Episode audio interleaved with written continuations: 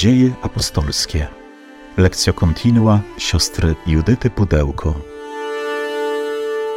Przyjdź o Duchu Święty, Przyjdź mocy Boga, słodycz Boga.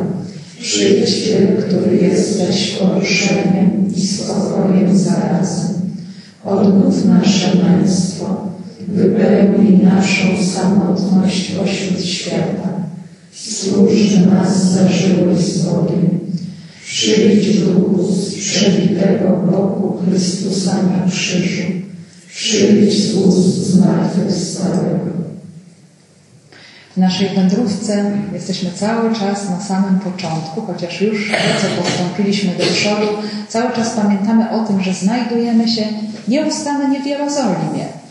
Jeszcze tam y, stacjonuje pierwsza wspólnota chrześcijańska, chociaż już dzisiaj będzie taki bardzo maleńki znak, bardzo mały, że niebawem pojawi się coś więcej. Ale jak na razie to jest Jerozolima, wspólnota, która jest zgromadzona wokół dwunastu apostołów. Ta wspólnota cały czas rośnie i nadejdzie moment, kiedy wyruszy w świat. Ale to jeszcze za chwilę.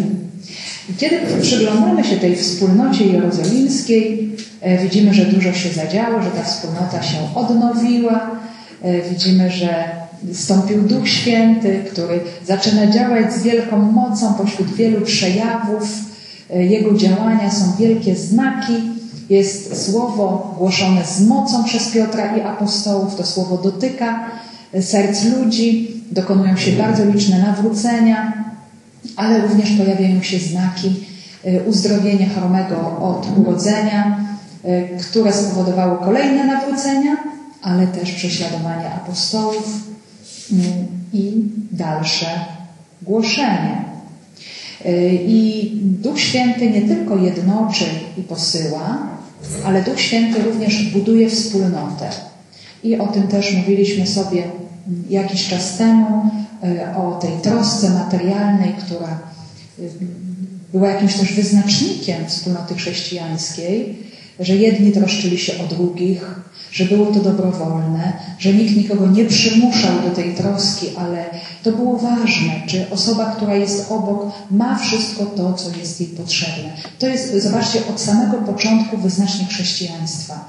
Jakaś ogromna hojność i troska o siebie nawzajem. Czy ten, kto jest obok mnie, nie znajduje się w potrzebie. I ci, którzy mogli, pomagali innym.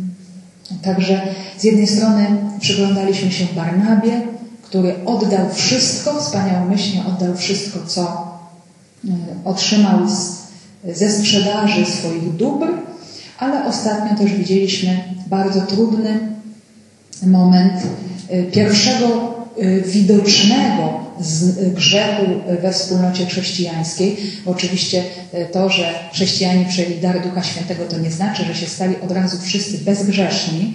My pozostajemy grzesznikami. Ten grzech jest naszą kondycją, skłonność do grzechu aż do śmierci, ale był to widoczny grzech we wspólnocie.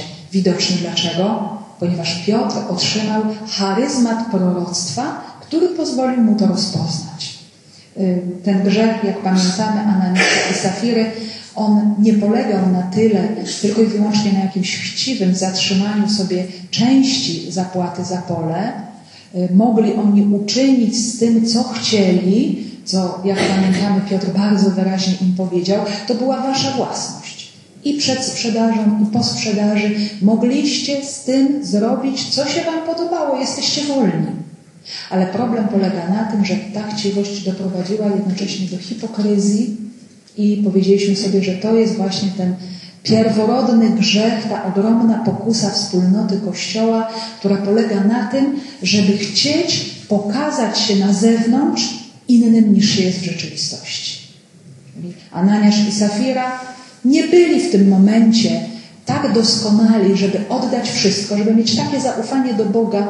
Panie Boże, Ty się o mnie zatroszczysz i my wszystko, co posiadamy, oddajemy u stóp apostołów, ale no nie, no nie, nie, jeszcze nie jesteśmy w stanie, dlatego trochę sobie zatrzymamy. Resztę oddamy, ale będzie tak wyglądało, że oddajemy wszystko, że jesteśmy tak samo wspaniali i doskonali jak Barnaba.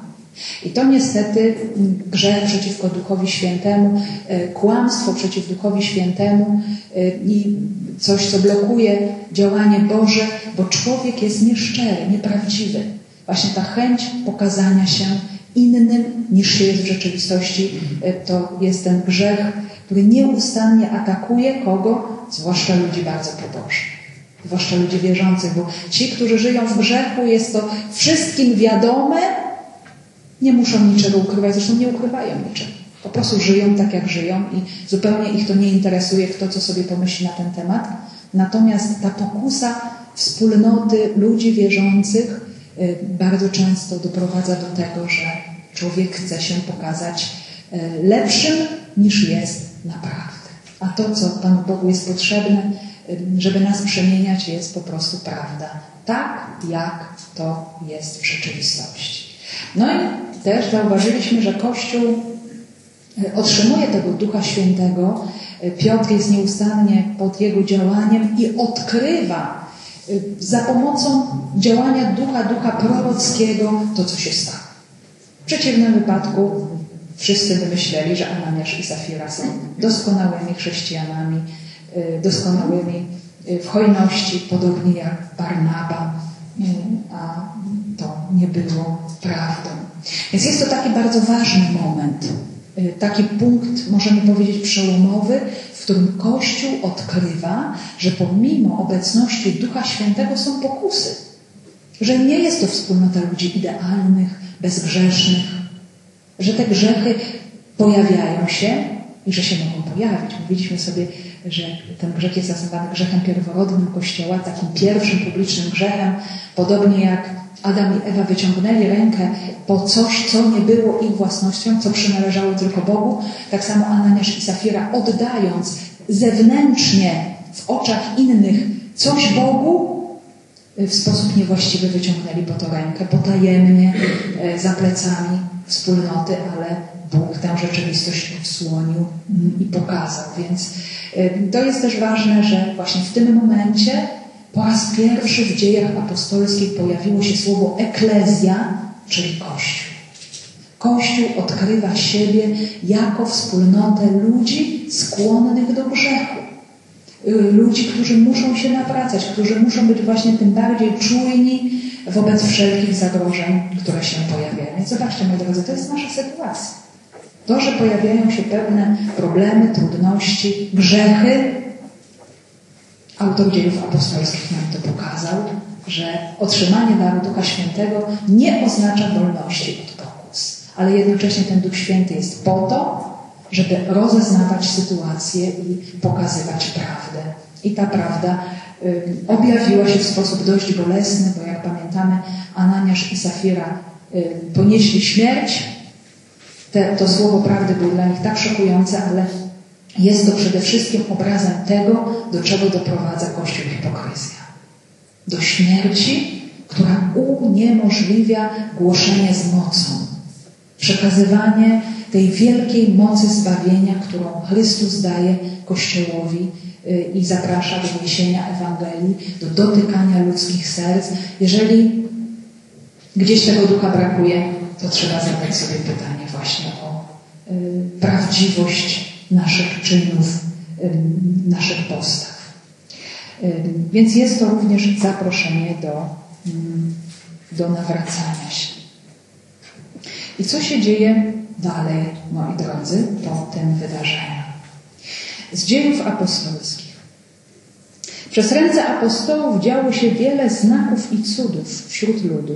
Trzymali się wszyscy razem w krużganku Salomona a z obcych nikt nie miał odwagi dołączyć się do nich, lud zaś ich wychwalał.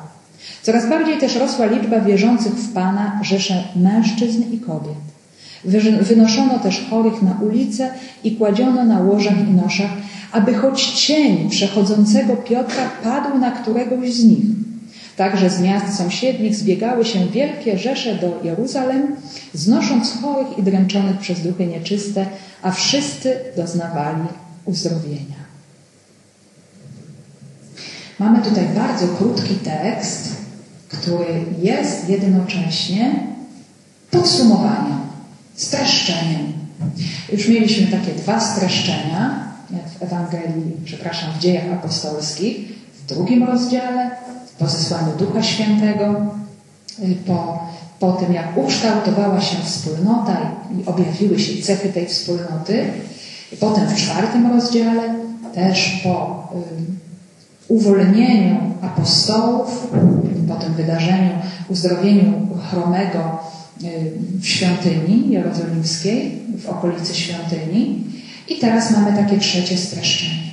I w tych streszczeniach, bardzo też charakterystycznych dla Łukasza, mamy jakieś podsumowanie, które w sposób ogólny o czymś nam mówi. Pokazuje nam coś, co jest cechą charakterystyczną życia y, wspólnoty chrześcijan. I mamy tutaj też takie tematy wspólne.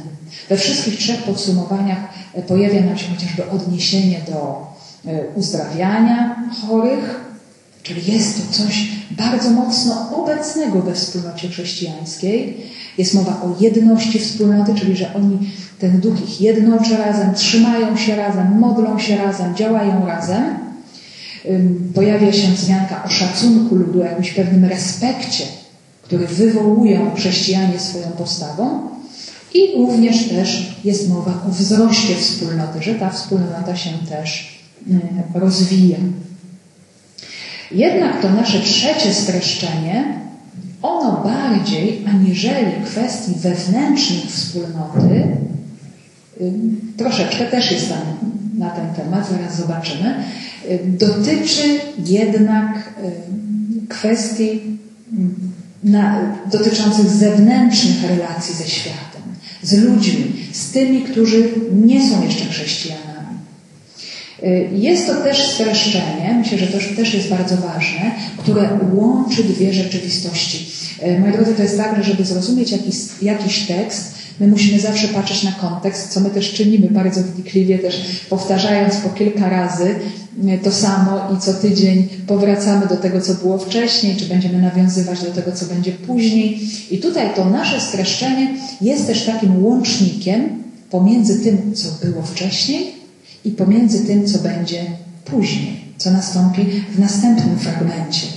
Więc wcześniej, tak jak sobie powiedzieliśmy, pojawia się opowiadanie o grzechu Ananiasza i Safiry,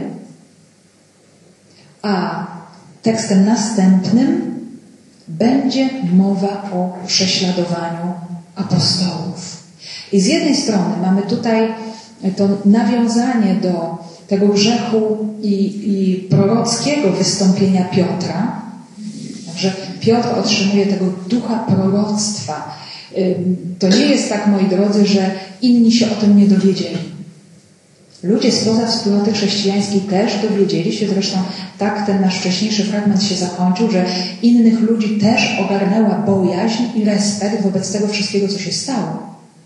Więc to, co zobaczymy tutaj teraz, jest też jakimś następstwem właśnie tego przejawu działania Ducha Świętego, jakim jest dar proroctwa w Kościele. To, że Kościół w sytuacjach koniecznych, apostołowie, ten, kto jest specjalnie wyznaczony do troski nad wspólnotą, otrzymuje charyzmat poznania tego, co się dzieje. To otrzymuje Piotr i w wyniku całej tej sytuacji pojawia się ogromny respekt i bojaźń ludu. Natomiast to, co się dziś zadzieje, to będzie z jednej strony właśnie respekt ludu, ale to będą też nadzwyczajne wydarzenia dla ludzi nadzwyczajne. Zobaczymy, że dla apostołów to będzie rzecz absolutnie normalna, wynikająca też z tego, kim są, z ich tożsamości pośrednictwa pomiędzy Bogiem i ludźmi będą się dokona, dokonywały znaki i cuda, które znów sprowokują to, co nastąpi w kolejnym etapie, a mianowicie zazdrość, zawiść ze strony władz religijnych, y, ze strony y, arcykapłanów i starszych ludu i pojawią się kolejne prześladowania. Bardzo normalne kwestie właśnie we wspólnocie chrześcijańskiej. Czyli to jest kolejny element, który jest stałym elementem życia Kościoła. Jeżeli ktoś autentycznie głosi, idzie za Duchem Świętym, jest prowadzony przez Ducha, no to tego rodzaju napięcia i prześladowania się e, pojawiają. Także z jednej strony właśnie to kłamstwo, zamknięcie się na Ducha Świętego, skłamałeś Duchowi Świętemu, powiedział Piotr do Ananiasza, to prowadzi do śmierci, natomiast otwarcie się na Ducha Świętego w Jego przejawach mocy rodzi życie, rodzi zdrowie, rodzi łaskę, ale oczywiście też nie niweluje prześladowań. Czyli bycie chrześcijaninem, jakby Łukasz chciał bardzo, pokazując w kontraście te dwie postawy, pokazać, to nie jest robienie dobrego wrażenia, żeby dobrze wyglądać, żeby się wszystkim podobać, tak jak e, chcieli to zrobić Ananiasz z Safirą, ale to jest słuchanie Ducha Świętego.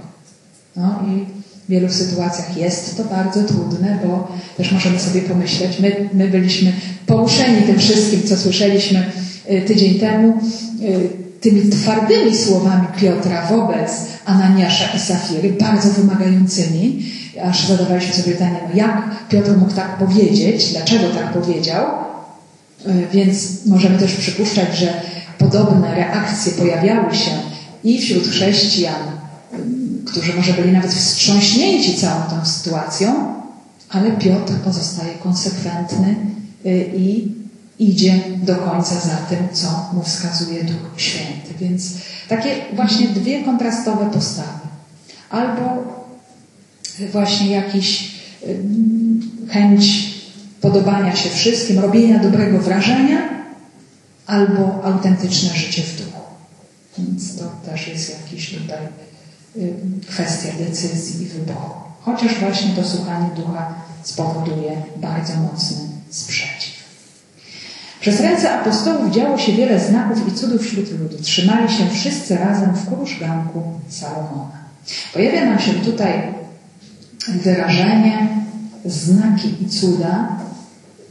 I z jednej strony jest to para, która występuje już w Starym Testamencie w różnych sytuacjach. Zazwyczaj często się pojawia w odniesieniu do wydarzeń na pustyni, do dzieł wykonywanych przez Mojżesza, i te dzieła były bardzo poruszające, widoczne, wielkie. Księga Wyjścia, Księga Powtórzonego Prawa, e, do tego odnoszą się również psalmy, kiedy reflektują nad tą rzeczywistością, ale również tego rodzaju wyrażenie pojawia się e, w Ewangelii. Łukasz je przypisuje Jezusowi i nawet kiedy w mowie świętego Piotra w dzień zesłania Ducha Świętego e, Piotr głosi dobrą nowinę o Jezusie, to właśnie przedstawia go kogoś, którego Bóg posłannictwo potwierdził znakami i cudami. Czyli było to coś, jak sobie mówiliśmy o tym, takie uwierzytelnienie Jezusa, który przecież jawił się e, swoim rodakom jako człowiek. Ale żeby pokazać, że jest on właśnie tym, przez którego działa Bóg, to dokonywały się niezwykłe E, cuda i znaki. To wyrażenie w dziejach apostolskich również odnosi się do Mojżesza, do Szczepana, do Pawła i Barnaby, więc zarówno do postaci Starego Testamentu, które stają się narzędziami Boga, jak i do różnych właśnie y, przedstawicieli Kościoła działających mocą ducha w imieniu Pana. Znaki i cuda. Nie możemy sobie zadać pytanie, czy to jest zupełnie to samo, czy też nie do końca, bo gdyby to było to samo, to być może nie trzeba byłoby używać aż dwóch wyrażeń cud i znak. Cud to jest wydarzenie, które w jakiś sposób przekracza normalną rzeczywistość natury, coś niezwykłego, coś, czego nie może zrobić sobie ktoś od tak. Nie każdy człowiek może podejść do człowieka chorego od urodzenia i powiedzieć mu w tym momencie w imię Jezusa nakazuję Ci wstań i chodź. Myślę, że nie każdemu to tak przychodzi do głowy, żeby zrobić tego rodzaju mm, działania, żeby coś takiego uczynić, czy żeby dokonać jakiegoś widocznego znaku w naturze, w różnych elementach natury, żeby było faktycznie widać, że coś takiego niezwykłego się stało. I to jest właśnie cud jakaś rzeczywistość przekraczająca naturę, po to, żeby wskazać, że w tej sytuacji działa Bóg, który jest Panem natury. W Jego rękach jest natura. Ten sam Bóg skonstruował różne prawa tej natury, które my doskonale znamy i zasadniczo na przykład wiemy, że ludzie nie latają i że jest prawo grawitacji, ale Bóg, jeżeli chce, to może sprawić, że człowiek się uniesie do góry. Że prawo grawitacji przestanie działać. I jest to w pewnym sensie cud. Jest to cud, jest to wydarzenie cudowne, wykraczające poza naturę. I to jest pierwsza rzeczywistość tego, co się działo. Ale jeszcze mamy znaki. Czym jest znak? My to słowo używamy w odniesieniu do bardzo różnych rzeczy. Na przykład najprostsza, banalna rzecz to są znaki drogowe. Znak nie jest celem samym sobie, bo nikt tutaj się nie koncentruje na samym znaku, ale znak wskazuje na coś innego. Właśnie na to, na co wskazuje. Pokazuje, zaraz będzie niebezpieczny zakręt w lewo, zaraz będzie niebezpieczny zakręt w prawo. Albo teraz musisz zwolnić, bo coś tam się wydarzy. Więc znak zawsze coś zapowiada, na coś wskazuje. I podobne nie jest też z tymi cudownymi wydarzeniami, że nie chodzi tutaj y, o to, żeby dokonywały się niezwykłe rzeczy. Że Pan Bóg chce człowieka tutaj zadziwić, pokazać, jaki on jest wielki, jaki on jest wspaniały, żeby ludzie poznali. Y, Pan Bóg by mógł robić te cuda nieustannie, bo on jest absolutnie wszechmogący.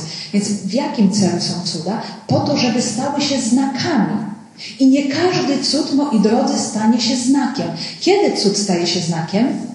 Kiedy objawia nam coś i prowadzi nas do samego Boga. Bo cuda mogą się dziać po prostu seriami i automatycznie w naszym życiu na naszych oczach.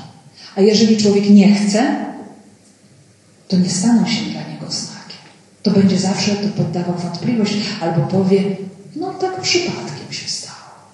No tak jakoś się po prostu stało że tak jest. Albo się komuś wydaje, albo jakieś oszustwo. Człowiek ma taką skłonność, że próbuje racjonalizować pewne wydarzenia. I wtedy choćby Pan Bóg zrobił nieprawdopodobnie cuda, no to nic z tego. Cud z automatu y, może nikomu nie pomóc. Ale jeżeli jest pewna otwartość na to wydarzenie, jeżeli człowiek zaczyna reflektować nad tym wydarzeniem, to wtedy ono może stać się dla niego znakiem może go do czegoś doprowadzić. I ci, którzy pamiętają jeszcze Ewangelię Jana i siedem znaków, które były cudami w swej naturze, ale przede wszystkim były znakami zapowiadającymi misterium paschalne Chrystusa. Tego, co się dokona w Jego męce, śmierci i zmartwychwstaniu, co jest tak wielkie, tak wielopłaszczyznowe, że trzeba użyć bardzo wiele różnych obrazów, żeby o tym opowiedzieć. Chociaż cośkolwiek bo i tak tych siedem znaków w Ewangelii Jana nie wyczerpuje y, ogromnej rzeczywistości, tajemnicy zbawczego misterium Jezusa Chrystusa. I wtedy cud, wydarzenie niezwykłe staje się znakiem, którym ja mogę rozpoznać działającego Boga. No i właśnie o to w tym wszystkim chodzi. Dlatego apostołowie otrzymują y, ten dar czynienia cudów, to jest charyzmat, jeden spośród y, charyzmatów w Kościele, czyli pewnych uzdolnień Ducha Świętego, właśnie po to, żeby inni ludzie mogli dojść do wiary, aby mogli rozpoznać działanie Boga i to, co jest w tym działaniu najważniejsze, czyli odkupienie, czyli dzieło zbawcze Jezusa Chrystusa. Czyli zaproszenie do wiary, która daje życie. I właśnie tego jest tutaj taki cel. Ten werset 12, on ma dużo treści, bo mamy i te cuda i znaki, znaki i cuda, y, ale te cuda i znaki dokonują się przez ręce apostołów. No pięknie, możemy na to patrzeć na, to, na apostołów jako na tych, którzy to dokonują, że są obdarzeni tym charyzmatem, ale to wyrażenie przez ręce kogoś, jest to wyrażenie używane w języku biblijnym w miarę często, oznacza rzeczywistość pośrednictwa. Czyli to nie ten apostoł w rzeczywistości dokonuje cudu, czy jest autorem znaku. Oni są pośrednikami. Tym, który tutaj działa, jest sam Pan, a oni są po prostu tymi narzędziami tymi pośrednikami. Pan Bóg sobie ich, nimi się posługuje właśnie w tym celu, żeby to wszystko się e, dokonało. I to widzimy chociażby właśnie w, we wcześniejszym stwierdzeniu apostołów, którzy doświadczają prześladowania, e, byli już poddani sądowi, usłyszeli pogróżki, po tych pogróżkach zostali zwolnieni, wrócili do wspólnoty, powiedzieli o tej całej sytuacji, otworzyli się na to działanie Boże. To, to jest to przepiękne stwierdzenie, cudowne to stwierdzenie apostołów, y, którzy proszą o dar Ducha Świętego po to, żeby w tej sytuacji prześladowań i trudności głosić Słowo Boże. To jest właśnie niezwykłe, że oni się nie modlą o to, Panie, usuń nam wszelkie trudności. Panie, zabierz te prześladowania, bo nie, my nie możemy wytrzymać. Czy zmień to, czy zmień tamto. Jak tak sobie myślę czasami o tym, o tych prośbach, jakie kierujemy, czy ja kieruję do Pana, no to jest, jest ta różnica i jest tutaj to wyraźne ukierunkowanie. Panie, pozwól nam głosić Słowo Boże w tej sytuacji, jaka jest. I ta modlitwa z tak ogromną wiarą sprawia, że drży ziemia i Duch Święty natychmiast wstępuje i uzdalnia apostołów do działania. I ta modlitwa właśnie y, też wygląda następująco. Daj właśnie swoim sługom głosić słowo Twoje z całą odwagą, gdy Ty wyciągać będziesz swą rękę, aby uzdrawiać i dokonywać znaków i cudów przez imię świętego sługi Twego Jezusa. I tutaj bardzo wyraźnie widać, kto działa. My jesteśmy tylko narzędziami. My jesteśmy tymi zewnętrznymi wykonawcami Bożego dzieła dokonanego przez Jezusa Chrystusa. I wspólnota apostolska ma bardzo wyraźną, mocną świadomość tej rzeczywistości. To nie my działamy. To nie ja dokonuję wielkich dzieł. Jeżeli jakikolwiek działacz, charyzmatyk zaczyna sobie myśleć, że to on tutaj jest taki nadzwyczajny i działa, no to chyba już jest początek końca wszystkiego. Y, historia i droga Kościoła pokazuje wyraźnie, tym, który działa jest Pan. W Jego ręku jest wszystko. Więc to daje też takie poczucie, myślę, ogromnego pokoju tym wykonawcom tych wielkich dzieł, bo tak naprawdę oni widzą, że od nich nic nie zależy, czy przynajmniej zależy tylko ta ich stała dyspozycja, ta otwartość. Panie, działaj przeze mnie. Panie, uczyń to, co Ty chcesz.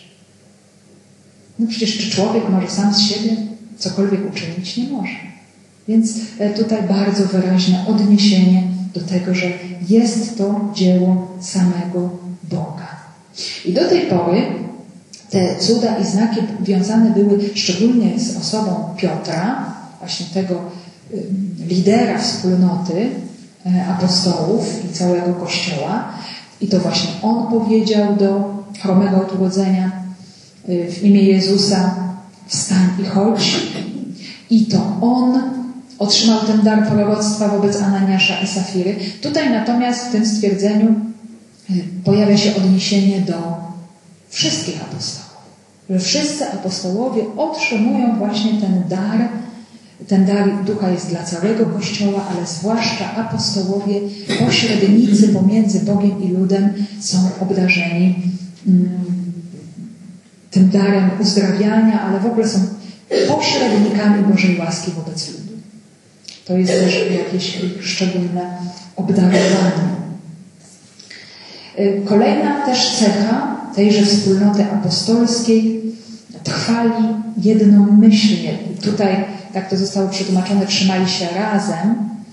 Hmm, homotymedon, to słowo, ono nam się w innych kontekstach też pojawiło y, już na samym początku, kiedy Kościół trwa jednomyślnie na modlitwie, czekając na ducha, kiedy trwa jednomyślnie w świątyni, modląc się razem, kiedy jednomyślnie wznosi swój głos do Boga, czyli jest jakieś zjednoczenie też w tym działaniu, w jakiejkolwiek aktywności, tutaj jest mowa o tej jedności, że oni trzymają się razem, że to jest też siła, która płynie ze wspólnoty, że jest to kontynuacja, że jest to wierność, że jest to ciągłość, że mają jedno serce i jedno ukierunkowanie. Tym ukierunkowaniem jest ten wspólny cel, żeby wypełnić wolę Pana. I to dotyczy tutaj właśnie wszystkich, wszystkich apostołów. I mamy odniesienie do lokalizacji, do miejsca ich przebywania. Oczywiście zapewne chodzi tutaj o takie przebywanie w ciągu dnia, wtedy kiedy ludzie się gromadzili w świątyni, bo oczywiście na pewno tam ani nie nocowali, ani nie przebywali non-stop 24 godziny na dobę, e, mieli miejsce swojej wspólnoty, swoje zamieszkanie, ale to było takie miejsce też ich działania. E, krużganek Salomona, jak go lokalizujemy, to jest to świątynia jerozolimska, to jest dziedziniec pogan, ogromny plac otoczony kolumnadą z czterech stron, kolumnadą zadaszoną i tam po wschodniej stronie kolumnady przebywają sobie apostołowie. To miejsce było związane też z handlem świątynnym, jak pamiętamy, ale też z nauczaniem. W tychże krużgankach, zresztą o czym wspomina Ewangelia Jana, Jezus się przechadzał i nauczał. I tam również byli obecni apostołowie i pewnie też nauczali.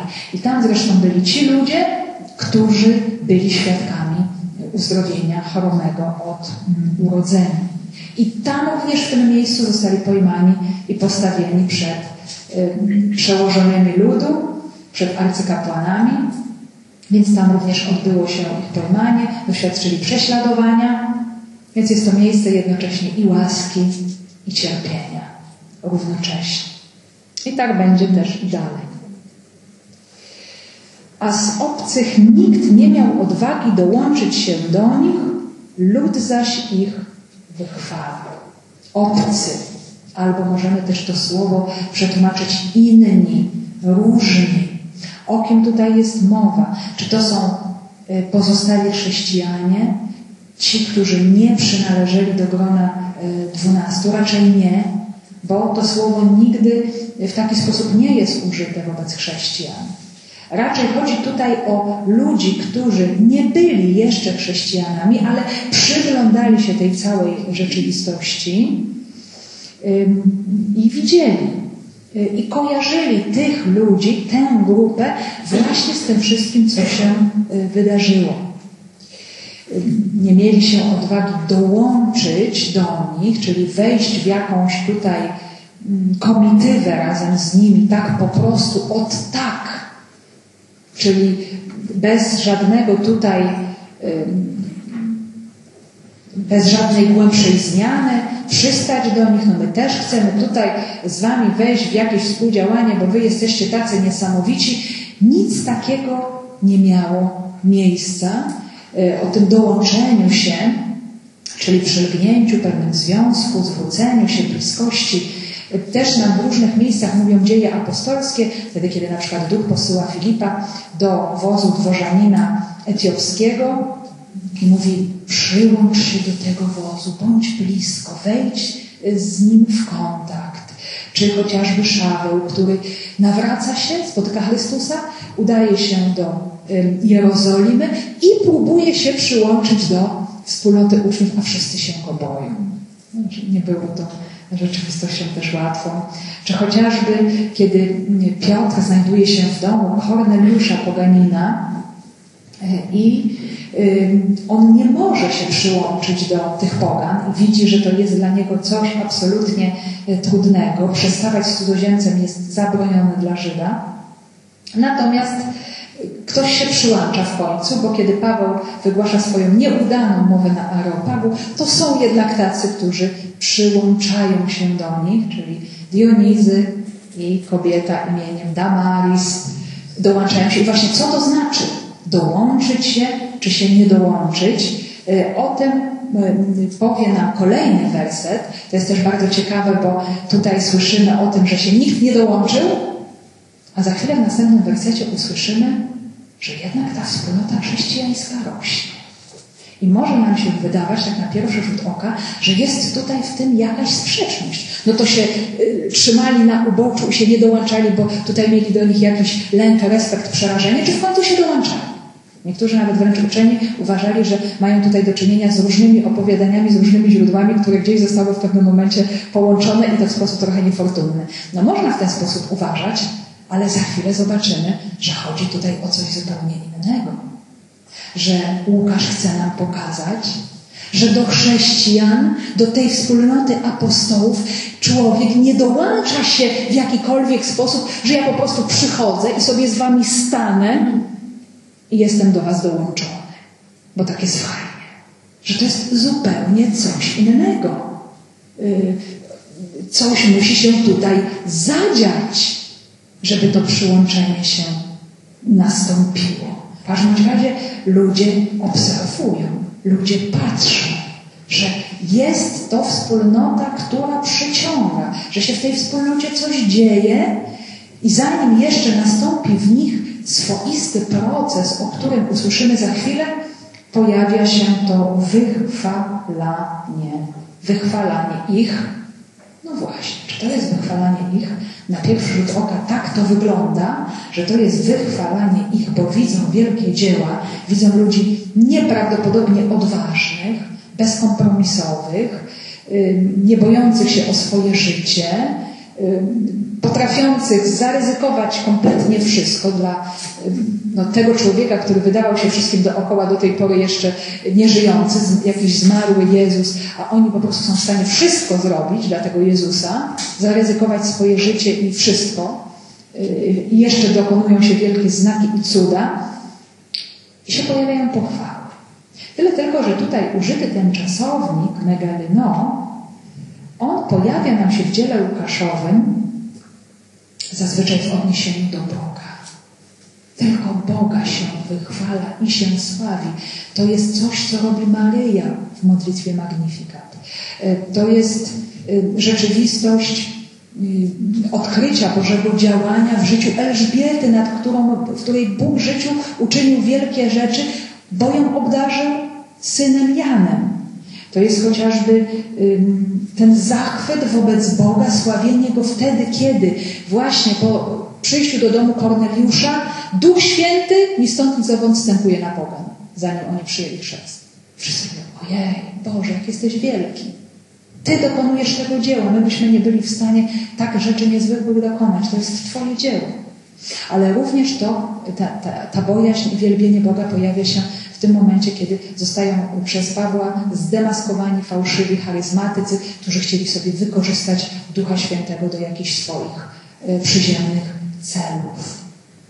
Więc wszędzie tam pojawia się to sławienie, wielbienie, gdzie rzeczywistość odnosi się do Boga, bo tylko On sam dokonuje tych wielkich i tych niezwykłych mm, dzieł.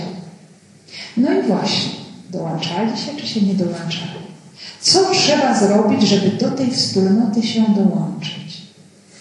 Coraz bardziej też rosła liczba wierzących w Pana, rzesze mężczyzn i kobiet. Czyli moi drodzy, tu nie chodzi tylko o sam zachwyt, o zadziwienie, jakie się wielkie, wspaniałe rzeczy dzieją, co ci apostołowie potrafią zrobić, jakie niezwykłości się to dokonują, czy nawet jakiś respekt, czy jakiś lęk, jak, jacy oni są niezwykli. Może byśmy do, tutaj też się dołączyli, bo tak się nie da. To dopiero, co umożliwia dołączenie się do tej wspólnoty, przynależenie do tej wspólnoty, to jest wiara w Pana. To jest rzeczywistość, która usprawnia człowieka do stania się chrześcijaninem. I na tym etapie, kiedy chrześcijanami stawali się ludzie dorośli, przyjmowali chrzest, do przyjęcia chrztu była konieczna wiara, czyli to otwarcie się na osobę Jezusa Chrystusa. E, a skąd ta wiara się brała? No brała się ze słuchania słowa. To jest pierwsza rzeczywistość możliwa, dostępna dla ludzi od początku działalności Kościoła po zesłaniu Ducha Świętego. Piotr zaczyna głosić. Głosi naukę, głosi słowo o Jezusie Chrystusie i to słowo wygłoszone dotyka serc i budzi wiarę. Że coś się w tym człowieku, w jego wnętrzu dzieje i on mówi tak, ja chcę przyjąć Jezusa. Ja chcę przyjąć to życie, które On przynosi. I w taki sposób człowiek staje się chrześcijaninem. W naszej rzeczywistości to jest trochę odwrotnie, bo my najpierw przyjmujemy chrzest w dzieciństwie dzięki wierze naszych rodziców A potem mamy ten czas dojrzewania do wiary, do tego, żeby stawać się tymi chrześcijanami. No i patrząc też na tę drogę pierwszej wspólnoty chrześcijańskiej, widzimy, w jaki sposób jest to możliwe. Dzięki Bożemu Słowu, dzięki słuchaniu y, karygmatu o Jezusie, o Jego dziele, dzięki otwieraniu się na to Słowo, jakim są również cuda i znaki, bo to też jest Słowo. Przez to też Bóg mówi. Bóg mówi do nas na bardzo różne sposoby. To Słowo Boże jest bardzo wielorakie y, w swoich przejawach. Więc y, kiedy dopiero człowiek jest poruszony od wewnątrz, to brzmi. Trudno jest w ogóle określić tę rzeczywistość wiary. Święty Jakub mówi, pokaż mi swoją wiarę. Jak ona wygląda bez uczynków? Trudno jest ją zobaczyć. To nie jest jakiś tam światopogląd, jakaś zgoda, yy, przyjęcie jakiej, jedynie jakiejś prawdy, ale to jest całościowe ukierunkowanie się na kogoś, co potem jest widoczne w wyborach i w czynach człowieka. Tak ta wiara się realizuje i wypełnia. I to widać również w bardzo konsekwentnym życiu apostołów i chrześcijan, którzy oczywiście cały czas dojrzewają, dorastają do tej wiary. Ale to jest właśnie to, co umożliwia stanie się chrześcijaninem. Rosła liczba wierzących w Pana. Nie tych, którzy tylko z nazwy byli chrześcijanami, czy byli fizycznie w tej wspólnocie, ale ludzi, którzy wierzyli. I, I zobaczmy, dzięki takim ludziom ten Kościół doszedł, przynajmniej cały czas dochodzi, ale w tamtych czasach bardzo szybko ogarnął całe mm, imperium rzymskie, przeniknął tą mocą to imperium. Ci słabi ludzie byli to w stanie zrobić. Dlaczego? Bo uwierzyli. I podobnie jak apostołowie stawali się tymi narzędziami wielorakiej łaski Pana, byli to zarówno mężczyźni, jak i kobiety. Łukasz jest bardzo na to wrażliwy, ponieważ i w swojej Ewangelii bardzo mocno podkreśla obecność kobiet i mężczyzn przy Jezusie, że nie byli to tylko mężczyźni, bo w Izraelu sprawa wiary była przede wszystkim dla mężczyzn, a kobiety przy okazji tutaj nie. Kobiety są e, równorzędnymi członkami Kościoła od samego początku, kiedy mówimy o apostołach, którzy z kobietami modlą się o dar Ducha Świętego, więc jest ten moment przygotowania wspólnoty Kościoła, tam są kobiety. Jest to bardzo, bardzo wyraźnie podkreślone i tutaj też Łukasz wrażliwy na pozycję kobiety podkreśla i mężczyźni i również kobiety. Przyjmowali, stawali się wierzącymi, czyli wchodzącymi w relacje życiową z Jezusem i odpowiadającymi Jezusowi na Jego słowo. Wynoszono też chorych na ulicę i kładziono na łożach noszach, aby choć cień przechodzącego Piotra padł na któregoś z nich. Już sobie powiedzieliśmy o tym, że Piotr objawił e, swoją, e, swój charyzmat uzdrawiania wobec tych ludzi w krużganku Salomona wobec Chromego. Potem objawiła się jego prorocka mm, umiejętność czytania w ludzkim sercu, poznawania rzeczywistości, więc ludzie identyfikowali już Piotra e, właśnie z taką cudotwórczą mocą, e, więc ludzie idą za siostrą. Skoro ten człowiek przez tego człowieka Bóg uzdrawia, no to my potrzebujemy tej pomocy. No i dzieje się właśnie taka rzecz niezwykła, że wynoszą na drogę chorych tam, gdzie spodziewają się przejścia Piotra. Więc sobie to wyobrazić, że od, od świątyni jerozolimskiej, tam gdzie oni byli, w tym krużganku salomonowym, gdzie Piotr szedł może w kierunku Syjonu chrześcijańskiego, tam gdzie był wieczernik, e, kto był, to może sobie to wyobrazić, chociaż wiadomo, że ta przebudowa się zmieniła wielokrotnie, e, że gdzieś na tym, w gruncie rzeczy niedalekim, niedalekiej przestrzeni ludzie gdzieś wynoszą ludzi chorych, może jeszcze w różnych innych miejscach, gdzie widziano, że Piotr idzie. Y, I ci ludzie leżą, są bezwładni. Leżą albo na łożach, tutaj pojawia się użyte tylko przez Łukasza w tym miejscu bardzo y, wyszukane słowo łoże, normalnie klinę, to jest słowo, to jest klinarium, czyli takie, no, takie bardzo szczególne łoże. Y, I na noszach. to jest rzecz taka o wiele prostsza. Trapatos to są nosze. Te nosze nam się już pojawiają, to jest też taki bardzo wyraźny wskaźnik, bo te nosze nam się pojawiają w Ewangelii Marka, kiedy Jezus siedzi w Kafarnaum i na noszach przynoszą paralityka. I te nosze w tym opowiadaniu pojawiają się aż cztery razy. Potem ostatecznie wiemy, że ten człowiek wstaje, bierze te nosze i idzie. I dlaczego właśnie tak? Bo Łukasz chce pokazać, o czym mówiliśmy sobie w naszych wstępach początkowych i też cały czas do tej idei wracamy, że Łukasz pokazuje bardzo wyraźny związek pomiędzy tym, co czynił Jezus, a pomiędzy tym, co czyni Kościół. Że jest to kontynuacja, że jest to rozszerzenie działalności Jezusa. Ale to są te same wydarzenia, te same znaki, te same fakty. I, I, mamy też właśnie o tym w Ewangelii Marka, że ludzie biegali po całej owej okolicy, zaczęli znosić na noszach chorych, tam gdzie jak słyszeli przebywa. I gdziekolwiek wchodził do wsi, do miast czy osad, kładli chorych na otwartych miejscach i prosili go, żeby ci, choć frędzli u jego płaszcza, mogli dotknąć, a wszyscy, którzy się mu dotknęli, odzyskiwali zdrowie. Pamiętamy, że podobnie również myślała kobieta krwawiąca, żebym się tylko frędzli jego płaszcza mogła dotknąć. Czyli on nie musi nawet do mnie mówić, on nie musi nawet mieć tej intencji uzdrowienia, żebym się go chociaż dotknęła, żebym dotknęła chociaż jego ubrania. Więc coś absolutnie minimalnego. A moi drodzy, a co się stało tutaj? Jeszcze coś większego. Nawet tego Piotra nie trzeba dotknąć, ani nawet nie dotknąć jego ubrania. Wystarczy jego cień. Coś zupełnie możemy powiedzieć nawet od niego niezależnego.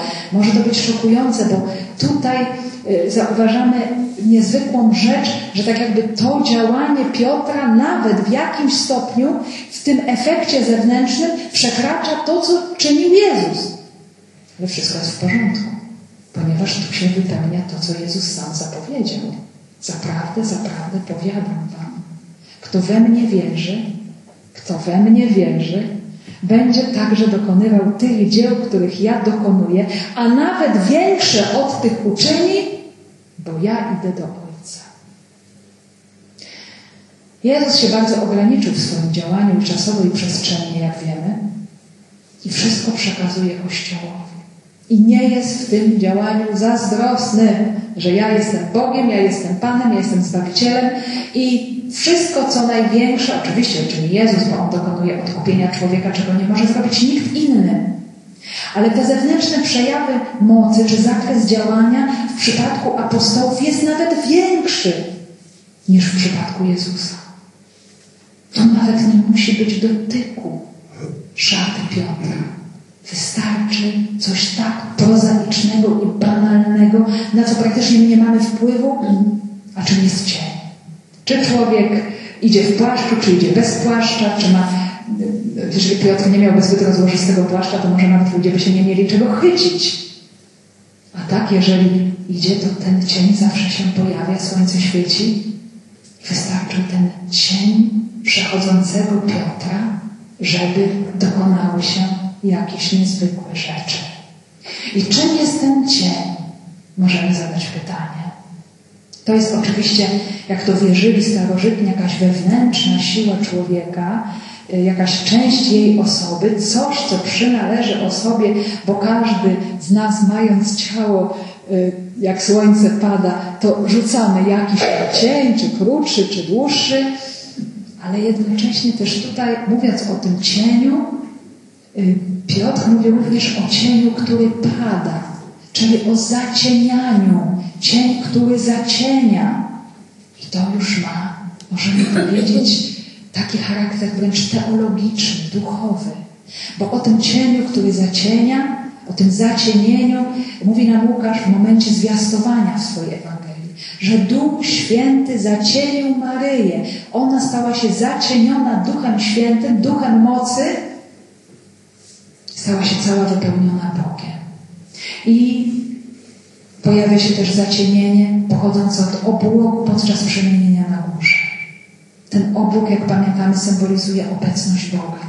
obecność Ducha Świętego. Więc już to proste odniesienie pokazuje nam, co to był za cień. Że z jednej strony coś tak banalnego jak cień człowieka, który idzie, ale w głębszym wyrazie to chodzi o ten inny cień, którym Piotr był wypełniony. On był wypełniony tak Duchem Świętym, że ten duch niejako emanował i udzielał się przez samo pojawienie się Jego osoby. To jest coś niesamowitego. Jak Pan Bóg może posługiwać się człowiekiem? Że ten człowiek nawet nie wie, y, nie rozumie do końca, nie pojmuje, a Bóg po prostu przez niego działa. Przez tak banalną rzecz, że on tylko przechodzi, tylko się pojawia, tylko jest. I Bóg działa. No ale jeszcze jest ta druga strona, że ludzie w to wierzą. Że ludzie tak bardzo mocno odczuwają tę obecność Boga, chociaż pewnie do końca nie potrafią tego wyjaśnić, wytłumaczyć, ale tak się dzieje. Więc duch działa przez niego, Bóg jest całkowicie wolny, może się człowiekiem i każdym z nas posłużyć tak, jak chce. To jest całkowicie niesamowite i możemy tak reflektować też nad tym. Pytajmy się też w naszej modlitwie, Panie Boże, jak chcesz, żebym się, żebyś się mną posłużył? W jaki sposób? Czasami się przygotowujemy, chcemy zrobić to i to i takie dobre dzieło i inne dobre dzieło w różnych dziedzinach naszego życia chrześcijańskiego. Takiego czy nie innego i przez taką pracę i przez inną. Ale zobaczmy, jaką niesamowitą rzecz nam pokazuje to słowo. Bóg może się nami posłużyć zupełnie bez, prawie bez naszego udziału. Co jest ważne?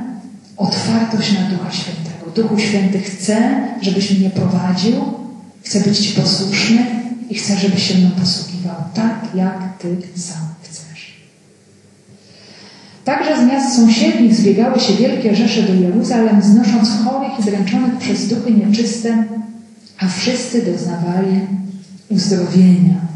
I tutaj znów e, Łukasz nam nawiązuje do tego, o czym była mowa w Ewangelii, jak pamiętamy po kazaniu na równinie, po tym jak Jezus, znaczy kazanie na równinie przynależy do tego momentu, ale po tym jak Jezus na górze wybrał swoich uczniów, właśnie ustanowił grupę dwunastu, schodzi na równinę, tam jest całe mnóstwo ludzi z różnych stron i oni dzięki Słowu znajdują uzdrowienie, uwolnienie od złych duchów. Moc wychodzi z Jezusa i uzdrawia wszystkich. I tutaj mamy y, odniesienie bardzo wyraźne do tego dzieła. Co się tutaj dzieje niezwykłego? Dzieje się niezwykle, niezwykłe to, że to działanie ducha, i to jest ten pierwszy moment, wykracza poza Jeruzalem. To jest oczywiście bardzo mała odległość na razie, bo to są osady i miejsca w pobliżu miasta sąsiednie, więc to jeszcze nie są krańce ziemi, a nie jakieś odległe tereny, ale już to jest pierwszy znak. Zobaczmy, Kościół, to, to, to nie nastąpi tak automatycznie, że natychmiast wspólnota rozezna, co Pan chce. To się dokonuje bardzo stopniowo i powoli. Ale to już jest pierwszy znak. Bóg kogoś przysyła.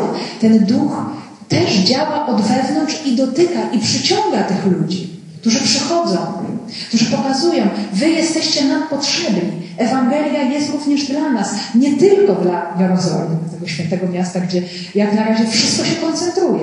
Oczywiście za chwilę nastąpi moment um, ostrych prześladowań, wielkiego wybuchu ewangelizacji, bo się to zawsze jedno z drugim łączy, y, ale tu już mamy pierwszy znak.